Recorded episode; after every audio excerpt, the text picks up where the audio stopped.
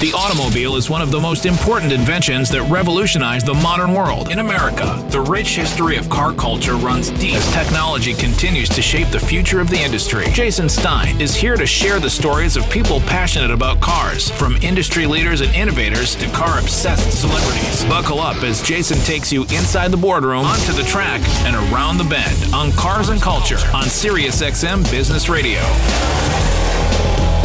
Welcome to SiriusXM's Cars and Culture. I'm your host, Jason Stein. Corky Coker has a huge personality within the automotive space. From a local tire shop, Coker Tire grew under Harold Coker and his son into the leading provider of new tires of classic cars. But he's so much more than the owner of the Coker Museum or Honest Charlie's, which he built into the most successful antique tire distribution and manufacturing firm in Chattanooga, Tennessee. And he's also more than just Coker Tire's antique division, which he grew from 5% of the business to 95% when he eventually retired. But after selling the company to Irving Place Capital in 2018, Corky continues to be a must talk to, must sit with personality along the automotive road of life. Frankly, he's just impossible to miss. He's known for his storytelling, business success, and knowledge of cars, tires, racers, and all things auto. And he's known for stirring up opinions on electric vehicles, autonomous cars, car shows, tires, and antiques. He entered the industry working for the family business, now a member of the SEMA Hall of Fame. He's one of the most recognized faces in the industry with his signature mustache and personality to match. So, how does a kid who wanted to be a veterinarian come to create the largest and most successful producer of vintage tires in the world? How does the relative of a former US senator go on to be even more famous than the congressman? And what is Corky Coker doing today and in the future? He is a fascinating, entertaining walk through automotive history, complete with a twist down memory lane and then some. Funny, charismatic, quick in front of a microphone, and memorable. All of it today on Cars and Culture. Hi, folks. I'm Corky Coker, and this is Cars and Culture with Jason Stein. It's interesting when you think about Corky. You've been described as a world class storyteller with a sweet southern drawl, and you could charm a nun out of her habit. I don't know if I like that uh, analogy. I don't know that I'd want a nun out of her habit. Maybe being in prayer or something like that, if that's her habit. But um, thank you for that. I I, I, um, I enjoy people. I can tell you, Jason, and you know, car people are the best people in the world. And you know, I have been raised around them. Actually, you know, I, I guess my father said, "Well, son, you were a little bit tough in your early days, so uh, I don't think you were raised up. I think you were jerked up." But uh, you know, I, I love telling t- telling stories, and you know, I, I love um, uh, uh cars, and I love everything about automotive industry and and the car collector car hobby. So uh, it's really pretty easy for me. How would you describe yourself within the car enthusiast community? Well, I'm a dumb old country boy from Chattanooga, Tennessee. Now I live in Wildwood, Georgia, but um, who is a grandfather, a repenter, a farmer, and uh, I know a little bit about collector car tires. I've done it for about 45 years, um, but uh, I love wrenching on cars. I love driving fast on country roads and southern um, uh, in the southern states, and um, you know I love drifting my 1911 Mercer Raceabout around the race course at the Chattanooga Motor Car Festival hmm. or Laguna Seca or at Indy Speedway. Um, and uh, you know uh, I've had a wonderful life. I've been blessed uh, and mostly blessed by meeting folks like you, Jason, talking to the, your wonderful friends who are your listeners on this podcast. Um, and uh, I guess that's a that's a pretty deep uh, or a decent description of who Corky Coker is. Your family has such a rich history with cars, and you said the lore about your own grandfather, Pop Coker, was that he could make a Model A run better just by leaning up against it. that is absolutely true. Pop Coker went his his he was the last of 13 brothers and sisters in his family raised in Brasstown Ball, North Carolina, and um, he only went through the third grade, but he was just a wizard. He he learned mechanical things. I think God gifts us with each individual little you know, personality personality traits or gifts.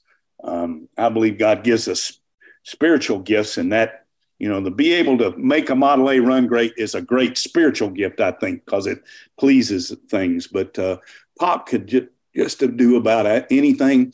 I remember him teaching me how to hold a hammer solid, uh, how to work hard, and um, how to plow behind a mule. Um, do you know how to plow behind a mule, Jason?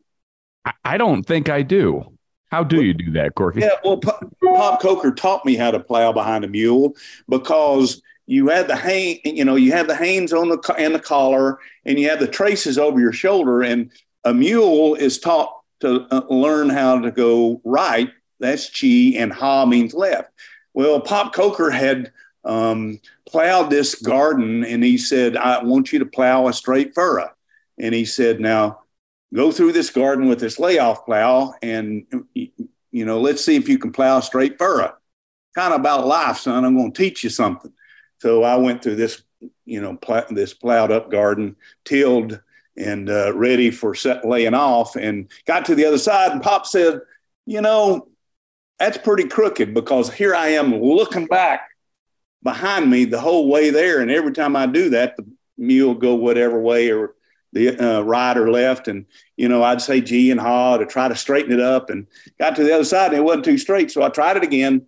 And then I had another line that I was trying to correct to, and it was worse. So he told me at the end of the second run, he said, Now I'm going to teach you something about life, son. If you keep your eyes on the end of the furrow, if you keep your eyes on your goal, you'll plow straight. That's in the Bible too, Jason. Wow. Wow. Yeah. He also he also taught you to use your imagination, didn't he? Yeah. You know, a kid needs an imagination. And you think about it today, we're training young people in schools that they need to be computer science uh, have computer science degree. We send them to higher education and those people pour crap into their brains. Uh, that's why where why so many young people are coming out and being leaders of big corporations and you know doing you know having crazy ideas. I won't get off on, po- on politics but um, we need shop class again. We need mm-hmm. The trades to come back. And we need people to use their imagination. Like the turn of the century and from 1890s to 1900s, people made things, they invented things. The whole automotive aftermarket was created in a guy's basement or in the back of his, his uh, station wagon. You know, Vic Edelbrock Sr., um, you know, those guys they made stuff and then it became an industry and the uh, henry ford he wanted he believed that america people should have a cheap car. He created the industrial revolution with mass production. Um, we need imagination and this country would be healed if fathers taught their sons how to work on a car. They would feel a sense of accomplishment. Um, they would love each other there's so many father wounds because they say, here, go to school and let them teach you. And I'm working 80 hours a week doing my thing. So we need imagination in schools, we need it in our homes. And um, I think this world would be a better place. Fathers would love their sons, their sons would love their daughters. And, you know, I'm thinking about that right now. That might be what I'm supposed to do for the rest of my life is hmm. create a ministry shop. I had Chip Foose here this whole last week, and Chip says, do it, Corky. I'm in. I'm in. We've got a guy that's a, a welder and, and builds bridges and stuff. He says, Do it, Corky. I'm in. What's wrong with that? Why shouldn't we do those sort of things? We need shop class back. We need fathers to be with their sons, creating a sense of accomplishment. Um, I just love that idea. What do you think, Jason? I think you're right on to something, Corky. And you know, your father, of course, started Coker Tire. Yes, he did. But how does a kid who wanted to be a veterinarian come to create the largest, most successful producer of vintage tires in the world? My mom, my mom has a uh, has a great gift. My dad said she was always kind of a prophet. She saw the way things um, needed to be, and she would kind of encourage me on. And I, have got a gift of proportion. You know, I can draw. I, I did it. Um, I did, you know, portraits by pencil and stuff myself. And um, I, I was not a very good student. Um, in fact, I went to college to be a veterinarian and, um, you know, made all B's in college, um, banjos, beers. and my dad said, you get your butt back home here and you start, you know, this, you start working in the Coker Tire Company. It started in 1958. And uh, at that time, the vintage tire portion of our business was only about 5%. And I, my dad just, he challenged me and gave me, you know, um, he didn't pay me very much. He said, I'm going to give you a small percentage of the gross sales. Now, he said, if I have to talk to you about how much margin you're making, I'm going to, you know, slap you around a little bit. But I just, um, I just went at it and I had imagination and I loved um, the opportunity to interact with people at car shows. They would help me develop new products. And, you know, I was, at any one given time, we developed two to three hundred. We had two to three hundred tire sizes, tube sizes, motorcycles, trucks, antique buses, airplane tires. Uh, folks at the major manufacturers had sloughed off and said, "We're not going to do this anymore because it's not enough for us to make put in our big factories." So um, I was just greatly blessed, um, and you know, God blessed us, and um, you know, we had some great employees, we had great suppliers, uh, wonderful tread designs. And, um, you know, I, I um, some people say I'd rather be lucky than good, but, uh, you know, I think God just kind of, if you talk to him pretty regularly and you're in his word, hearing what he has to say to you, that he says to any of us that have that opportunity and look to him and, you know, he just says, here, do this, here, do this, here, do this. And, you know, I'm lucky. I hate the word luck because God just said, Here, go this way. And um, He blessed me. Amazing. Uh, it's well known that you and your dad would look for old tire molds around the world because you wanted to replicate the old tires with some modern technology, primarily. Yeah. Where did those travels take you? And maybe oh. where, where was the oddest place you or your dad found an old tire mold? Yeah. Well, um, we've found molds everywhere. I bought a whole factory out down in Uruguay. But that was after I went. I saw a tire on an antique truck somewhere in Europe that had the brand name on it, but I recognized the tread design. It's an old original BF Goodrich elliptical button tread. And uh, it had the brand name on it. So I searched the brand and um, found the plant down in South America. And I had been to um, Central America, South America doing mission trips and uh, knew that a lot of that those countries um, you had to kind of buy people off to get where you needed to do and so I, I went down there and I'm a cowboy. I wear cowboy boots everywhere I went. And the amount of money that you can take overseas on airplanes, et cetera, is maxed out at about $10,000. That's legally what you can carry. Well, I strapped $10,000 on my ankle and went down to Montevideo, Uruguay, thinking that I'm going to have to bribe my way. Well, I didn't. And, um, you know, I spent four days with that duct tape around my ankle, worrying that I was going to get hit on the head or something with that money in there, but nobody knew about it except for me. But um, I found the old original molds. Uh, the guy spoke you know, Spanish. And he said, no, I don't think so. No, no, mi amigo. No, no, no, mi amigo. We went back into the warehouse, found the mold, and I produced all the sizes for the American LaFrance fire engines that are today. Uh, I used that same tread design to to to build the tire uh, tires for the Daimler Double Six was that was the um, um, People's Choice uh, Award Pebble Beach in 2014. So Daimler double six were on those tires made in that mold that I found with that interesting story. Amazing, amazing story. When you think about the those molds and and and how you really created Coker Tire, how many molds did Coker Tire have when you sold the business in 2018? Well, we um, we had about 1,700 in production, mm. and they were in production in different plants around the world, mostly in the United States um, a little small factory called Specialty Tires of America made most of our stuff. Um, and they are a wonderful partner uh, for Coker Tire Company, still are. Um, and they were made in Mexico and um, made in Michelin plants in, in Romania and uh, also down in South Mexico City.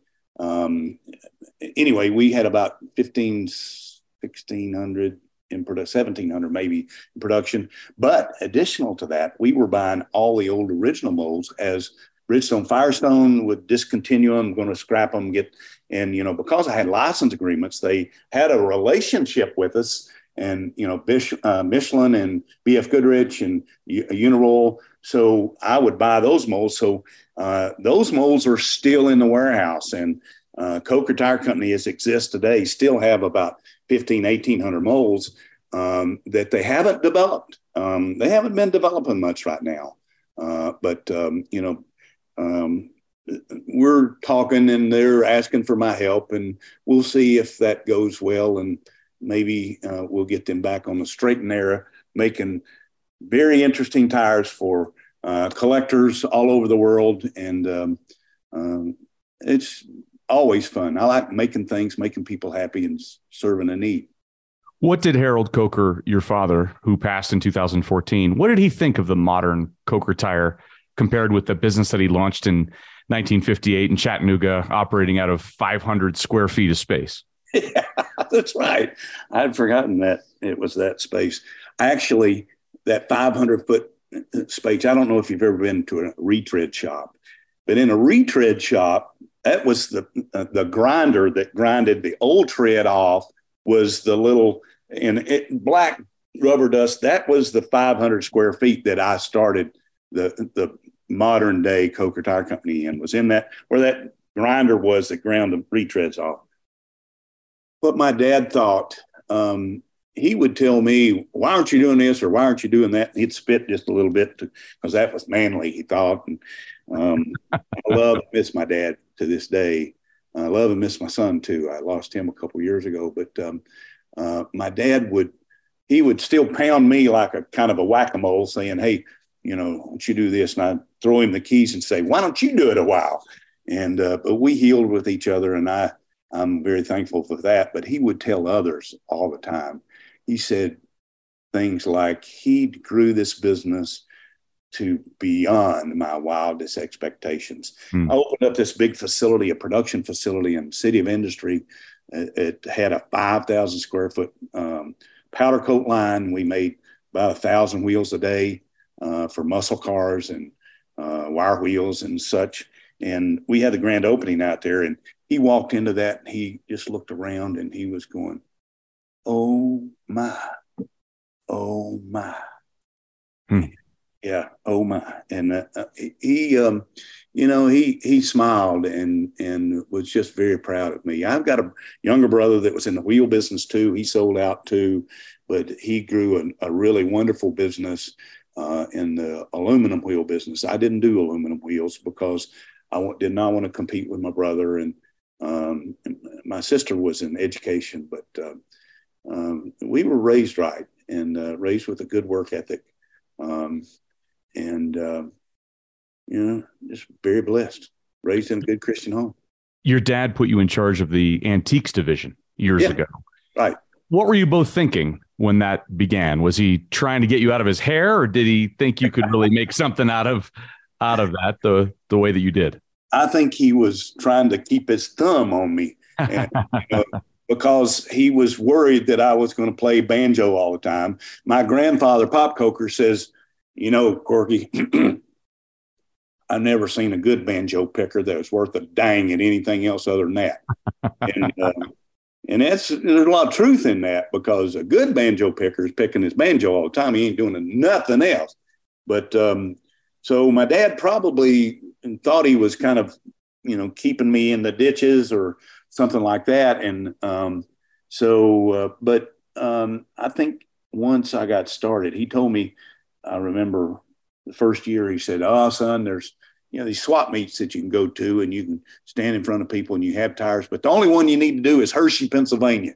That's the biggest one every year, and that's the only thing you need to do." And I, you know, I just said, "Well, I'm going to show you." And I, I got a van. I'd sleep in the van, and I'd go to um, just shows, uh, little cruise ins and swap meets all over. And um, I think in our uh, Coker Tire's heyday in my leadership role, we were doing about 120 uh, a, a, year, and uh, from the West Coast warehouse, Pennsylvania warehouse, and uh, Chattanooga, Tennessee, with multiple companies. We had about 10 companies when I sold, um, but um, those um, those are great times. And, and I, I really enjoyed seeing my friends come up in Portland, Oregon at swap meet at Hershey and, you know, at all the good guys events and uh, Carlisle's and, you know, Woodward Dream Cruise, all those things are just uh, great memories for me. And I still see my friends this weekend.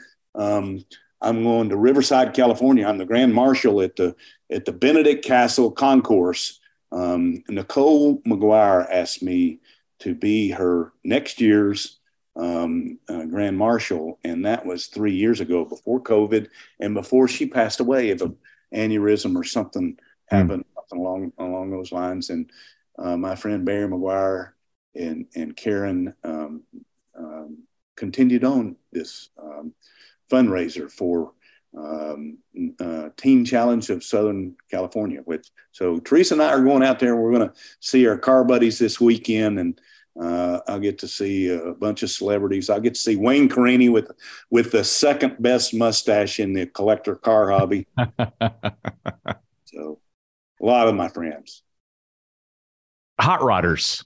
Yes, they sir. can have a real can-do attitude. They're problem solvers, right? They might also skirt the rules to make their cars go a little faster. What is yeah. it about these folks that engages you? You know, I love um, I love hot rodders because they're they're they're the epitome of what I envision. You know, we need to do with our fathers and sons. They're can-do attitudes. Uh, they have creativity, the way they cut down a car. You know, adapt a you know a disc brake on a you know, a 29 Ford uh, in the rear and make a brand new or cast a, a, hub or a brake drum to cover it and, you know, going fast. And a lot of that comes from racing, just like the automotive industry uh, would race on Sunday and, and, uh, and sell on Monday. Sail on Monday, right. Yeah. So, but, you know, the, in racing, uh, they had rules, you know, to try to keep it fair. That's kind of dumb, if you ask me. Who, how do you have winners if you have so many rules? So hot rodders, like you know, some of the uh, some of the guys like Smokey Yunick, et cetera, he'd go to the line where the rules were, and he'd put his toe over the line and look around and see if anybody's looking at him or see if he can get by with it. Smokey one time, you know, in in racing in Daytona, he uh, he knew that if you had more fuel than the other guys, which was regulated, that was against the rules to have more fuel capacity. So he ran a fuel line through the tubular frame, and uh, that additional gallon and a half gave his car uh, another couple laps, which gave him the opportunity maybe to last longer and um, they got found out. Of course, you know, it's always the right thing to do the right thing. But, um, you know, hot rodders, I like that can do attitude maybe putting your toe across the line and just smiling and I, what me? I didn't do anything wrong. All right. true, true or false related to that, Corky. If you ain't cheating, you ain't trying. Yeah, that's right. On racing, anyway, you know, I, I, I love, um, I love being first. Um, you know, I do drive my collector cars. I love brass cars. I'm really into uh, early pre 1915 race cars. I've got a 1911 Type 35R Mercer Raceabout. Worth a lot of money, but I race it here at the Chattanooga Motor Car Festival, and uh, I love doing things that are um, that are just on the edge a little bit. Uh, I think that's where life really is. And you know, when you when you um, when you know Jesus, you know, sudden death, sudden glory. You know, I, if and if you guys hear one day that um, that Corky Coker died driving his uh, 1911 Mercer Raceabout uh, on a racetrack, don't you ever believe it because right then I will be in heaven and I'll be living more than I ever have been driving and drifting a 1911 Mercer raceabout around the first on turn number one. So, you know, I, I don't like cheating. I don't like lying. A half truth is a whole lie, but in racing, all in. And by the way, second place is first loser. After the break, I'll continue my conversation with legendary automotive aftermarket guru, Corky Coker. And to see my interview with him, go to the Cars and Culture YouTube channel. Like and subscribe to see more than 100 interviews. The automobile is one of the most important inventions that revolutionized the modern world. In America, the rich history of car culture runs deep as technology continues to shape the future of the industry. Jason Stein is here to share the stories of people passionate about cars, from industry leaders and innovators to car obsessed celebrities. Buckle up as Jason takes you inside the boardroom, onto the track, and around the bend on Cars and Culture on SiriusXM Business Radio. Welcome back into the program. I'm Jason Stein. Now, the continuation of my conversation with legendary automotive aftermarket guru, Corky Coker. And to see my interview with Corky, go to the Cars and Culture YouTube channel. Like and subscribe to see more than 100 interviews. What does your car collection look like these days, Corky? Um, well, yeah, don't tell anybody. Don't tell Teresa because Teresa doesn't know how many there are. She thinks we got about 100 cars, but it's closer to all right. And, and um, about 100 motorcycles. I'm That'd be a two in front of that. that's that's a two, about two zero zero. Um, so uh, there's muscle cars, there's uh, classics, antique trucks. I've got a couple of airplanes hanging in the museum. The uh, Coker Museum is a 501c3, so we do take donations. Um, I, you don't need them, but um, you know, somebody, some folks want their stuff to be enjoyed. And we have from 50 to 150 folks a day that come in here. We have events at the Coker Museum. It's right at Honest Charlie Speed Shop, which, which is the first mail order speed shop in the country, started in 1948.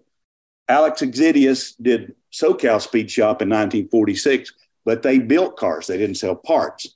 And the Coker Museum is here.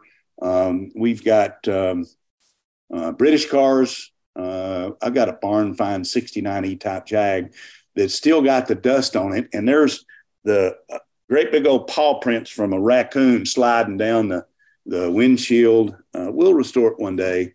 Uh, there are a lot of motorcycles, uh, lots of lots of stories about motorcycles. Everything in the collection has a story, and it has to do with something that was a lot of fun in buying it and uh, restoring it and driving it.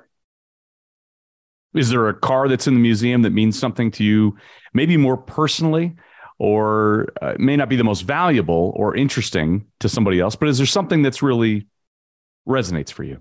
Who told you to ask me that question? Anyway, um, yeah, there is, Jason. Um, okay. I'm asked that all the time. Okay.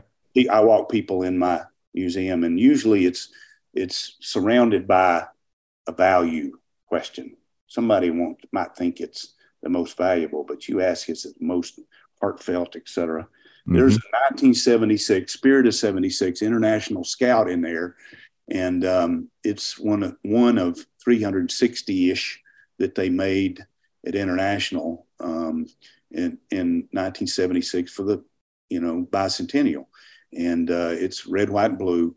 Um, I gave that to my son Cameron. Uh, Cameron, um, and there's a picture on the windshield of that with me and my son standing in front of the Grand Tetons. We did a motorcycle trip out there with Billy Graham's grandsons, Roy and Will Graham, and Billy Graham's son, um, Franklin. And um, uh, Cameron was killed testing a car here in Chattanooga um, two years ago. And uh, so I'd give in that museum, I'd give every one of those cars back out uh, away if I was able to have Cameron back. So you might think it's about my son when I talk about that, but it's not uh, because, you know, my faith knows that Cameron is in heaven today and um, I'll see him soon. So that's the most meaningful thing in my car collection is Cameron's 1976 Spirit of 76 uh, International Scout, and it talks about. I mean, it it's about my faith, and it's about um, you know father and son enjoying doing stuff. Um, the car he was driving was a 1960 Sunbeam Alpine that we had cut apart uh, the body and uh, put that body, widened it, and put it on a 19 no 2016 Subaru WRX STI chassis. So mm. it was 600 horsepower, all wheel drive, all, Brim, Brembo uh, uh, brakes, all wheel drive, romping, stomping.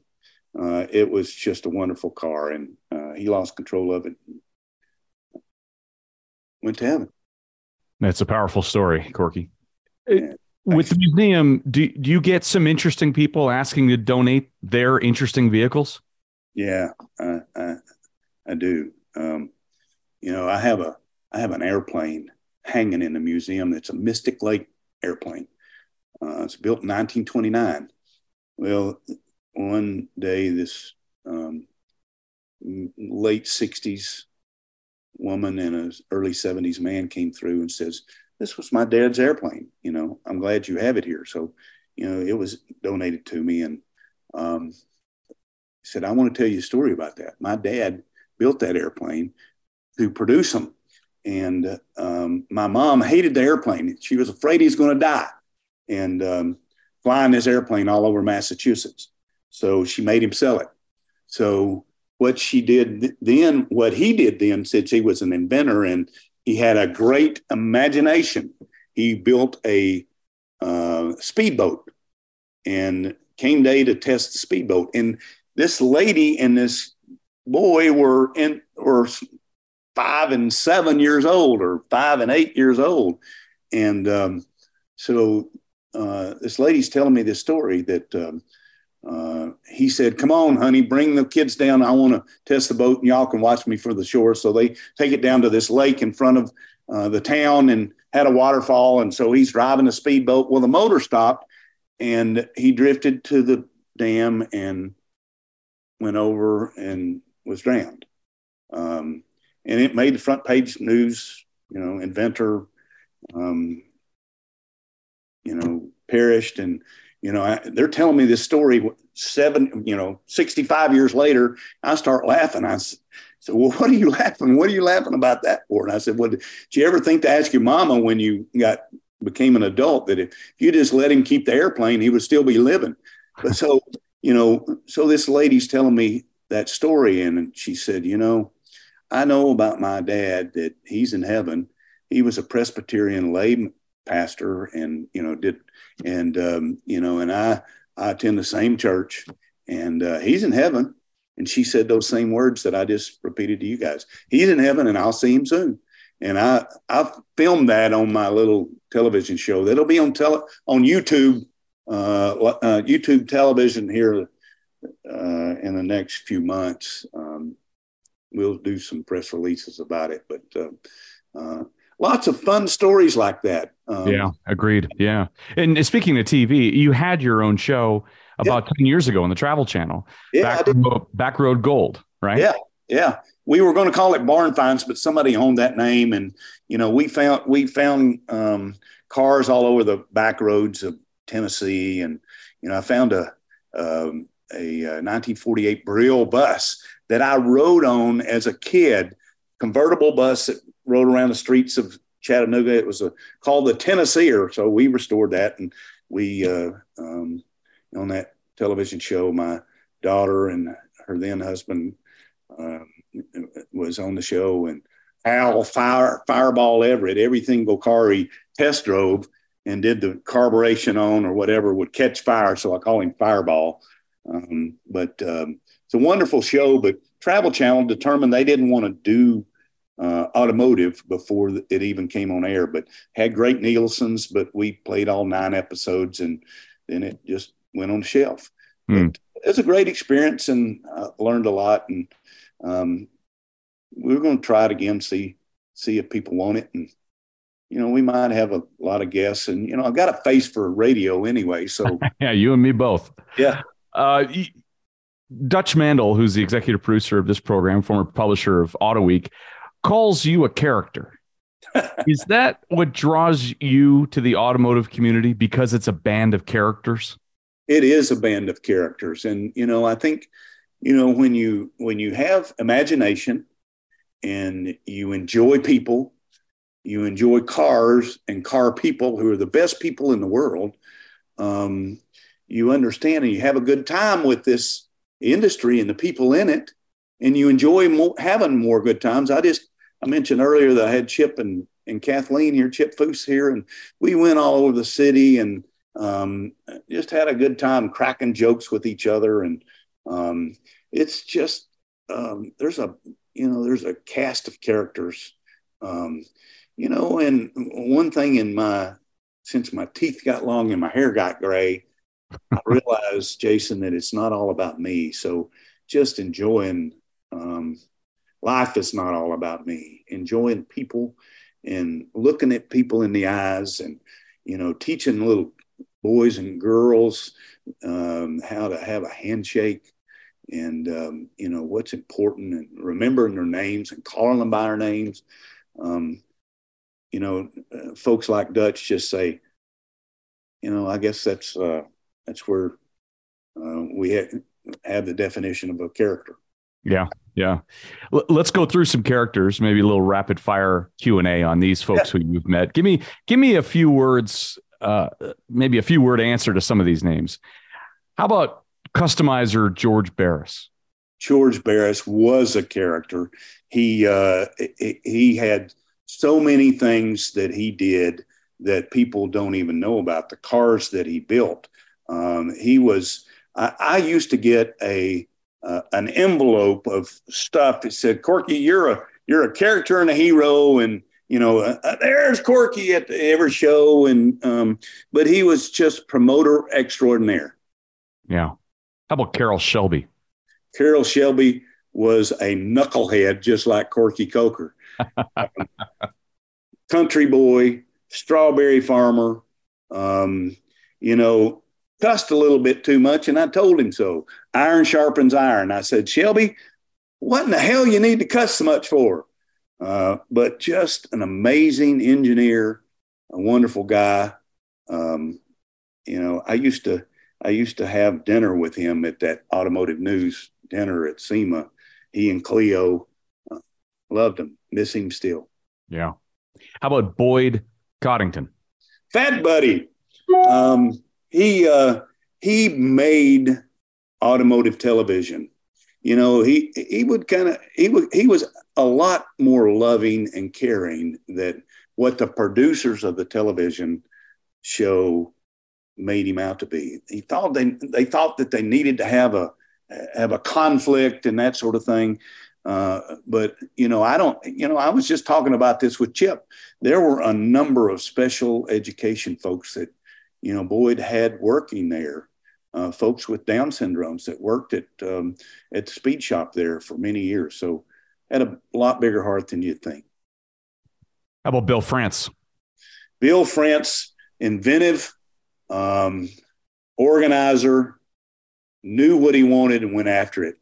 Mm. Um, just um, built an industry beyond, uh, made a lot of people rich. My friend Jack Roush, he had a billion dollars worth of sponsorship with all of those race teams. And I asked him, how in the world did you get all those um, sponsors for all those teams? And he said, dang, Corky, that's really, really simple. All you do is figure out how to make them money. That's what Bill France did. How about a couple of events now? The Bonneville Salt Flats. You know, we need to be getting our act together. SEMA cares uh, uh and SEMA um, political action committee. If you know a SEMA member or you're a SEMA member, you need to give to SEMA PAC because we're going to our legislators. We need to save the salt. Uh, it's a wonderful, wonderful experience at Bonneville. Um, and uh, we need to save the salt because it's going away. And, you know, because of overreaching government, if we don't do things like that, we need the right to, to ability, uh, the ability to adapt our you know, to fix our own cars. They don't want us to do that. internal combustion engines. They don't want that. You know, if they think they can build a grid enough to put all America on electric cars, hmm. I'll tell you something different. You ain't thinking, boys. So, salt flats, we need them. Wonderful heritage. If you've never been there, you got to do it. You got to go. Yeah. I'm going to get into EVs in a second. Let's continue. The race of gentlemen. Oh, the race of gentlemen. Those guys, um, those guys have um, have a really unique experience that is built around passion. Uh, it's it's built around speed. Kind of hard to do burnouts and drift your 1911 Mercer in the sand, but um, you know now uh, it's bi-coastal uh, on in Wildwood, New Jersey, and uh, on the on the West Coast as well. Um, wonderful event. If you've not done it, you need to do it. Hmm. How about Daytona Speed Weeks? Daytona Speed Week. Um, you know, I my, I'm reminded of my son being in a in one of the suites uh, around you know the Daytona Speedway at you know during Speed Week and that sort of thing. And you know, I, I remember him at 12 years old. And he went into one of the suites there one time, and you know he was getting all the you know candy or you know drinks and food that he wanted, and he looked over at me and he said, "Dad, I just love VIPness." What? Speed Week, uh, really wonderful experience. Um, you know, um, must do deal. Have you been on the Mille Miglia? I have not. Um, you know, although I sold the business five years ago, uh, I've really been busy um, building up the museum. I've got a property development business with about 20 properties. We're doing a lot of stuff with that. And uh, I should have taken time. I'm doing a lot more touring. And uh, uh Teresa and I did a wonderful tour through South Georgia and Northern Florida recently uh, in our 1911 Pierce, but I need to start doing some more of those that I didn't have time when I was flying 200,000 miles a year around the world, visiting suppliers and customers and that sort of stuff. But that's on my bucket list. I want to do the uh, Colorado Grand. Um, you know, I, would uh, done a dog sled trip and uh, 200 miles above the Arctic Circle at 40 degrees below zero and if you don't, if you want to know what torque means, get behind about 12 sled dogs and say, um, mush, and see if you don't feel that torque and, and get pulled off of that sled. Amazing. It's different than being behind that mule, isn't it? Absolutely. So you mentioned EVs, so let's bring it up for a minute. How do you feel about the the movement to a electric vehicles? I think I know the answer, but go ahead and tell me what you think. I, you know, I, I think it's I think it's all good. Really, I do. I, you know, I'm I'm for go along, get along. Really, but I just don't see how the grid can get there. And you know, in California already, they've they've got brownouts, and you know, what do you do? You know, and and they're saying in 2036 there's no more uh, diesel trucks uh, and the military they're gonna they're doing electric. Wait a minute, guys, we need a truce now for about three hours because our tanks that we're killing you with, uh, we need to charge them for a little bit. All that stuff is, I mean, there's a place for Tesla is a great technology. Uh, you know, I'm concerned about the the graphite that we need for the batteries. Uh, there's a company here in Chattanooga that, it, that is making synthetic graphite. So we don't have to go to Russia and, um, and China to get that stuff to make batteries. A lot of that technology is still in China. I don't like that. Um, I'm concerned about our industry. I'm for a, uh, I'm for a nationalism, a, a short-term nationalism that we get incentives um, to uh, to build it here, make it here, buy it here. Um, and instead of pounding into our college age stuff, all this, sorry, I get political, a little woke stuff, teach them about making stuff and teach them about how to buy it here and we can do things and then we can do, be uh, what we need to be for us and for all these folks that you know, want to come to America. And I'm for I'm for immigration. I'm, you know, I, I am for immigration. We just need to do it legally. We need to do it responsibly, and um, we need to be able to pay for it. We need a balanced budget so we can pay for stuff. I am getting political, aren't I? Sorry, Jason. Well, politics and high octane fuel, right? They're they're kind of the same thing. you know, but uh, one thing I'll say, you know, we need to have good atmosphere, good clean air, and um, you know, there's a lot of myths about that's all done by internal combustion engines. It's mostly stationary polluters. I really love a good, clean, sunshiny weekend that I can drive my 32 highboy down the roads. I want a good, clean atmosphere, but it's going to be a carbureted car and it's good, clean. You tune your carburetor, uh, it will run clean. Final thing, Corky, and a variation on the age old question. You're sitting around bench racing with anyone, past or present. Who are they and why? Well, I told you about my son. I just love to have my son there. Yeah. Uh, yeah. And I love to have my dad there, my yeah. granddad. Um, but um, yeah, maybe Carroll Shelby too. Carroll Shelby, yeah, Carroll Shelby. I just spent some time with Chip. I just love his heart. He's one of the biggest, hardest guy, big, hardest hearted guys in the collector car and hot rod industry. Um, I'd like to be with Juan Fangio, mm-hmm. understand what it was like to be the winningest Grand Prix driver of his day, next to Michael Schumacher. Um, Henry Ford, to understand what drove him. Um, and, uh, you know, one of my mentors is Barry McGuire, And, you know, he raised a company that was that worldwide.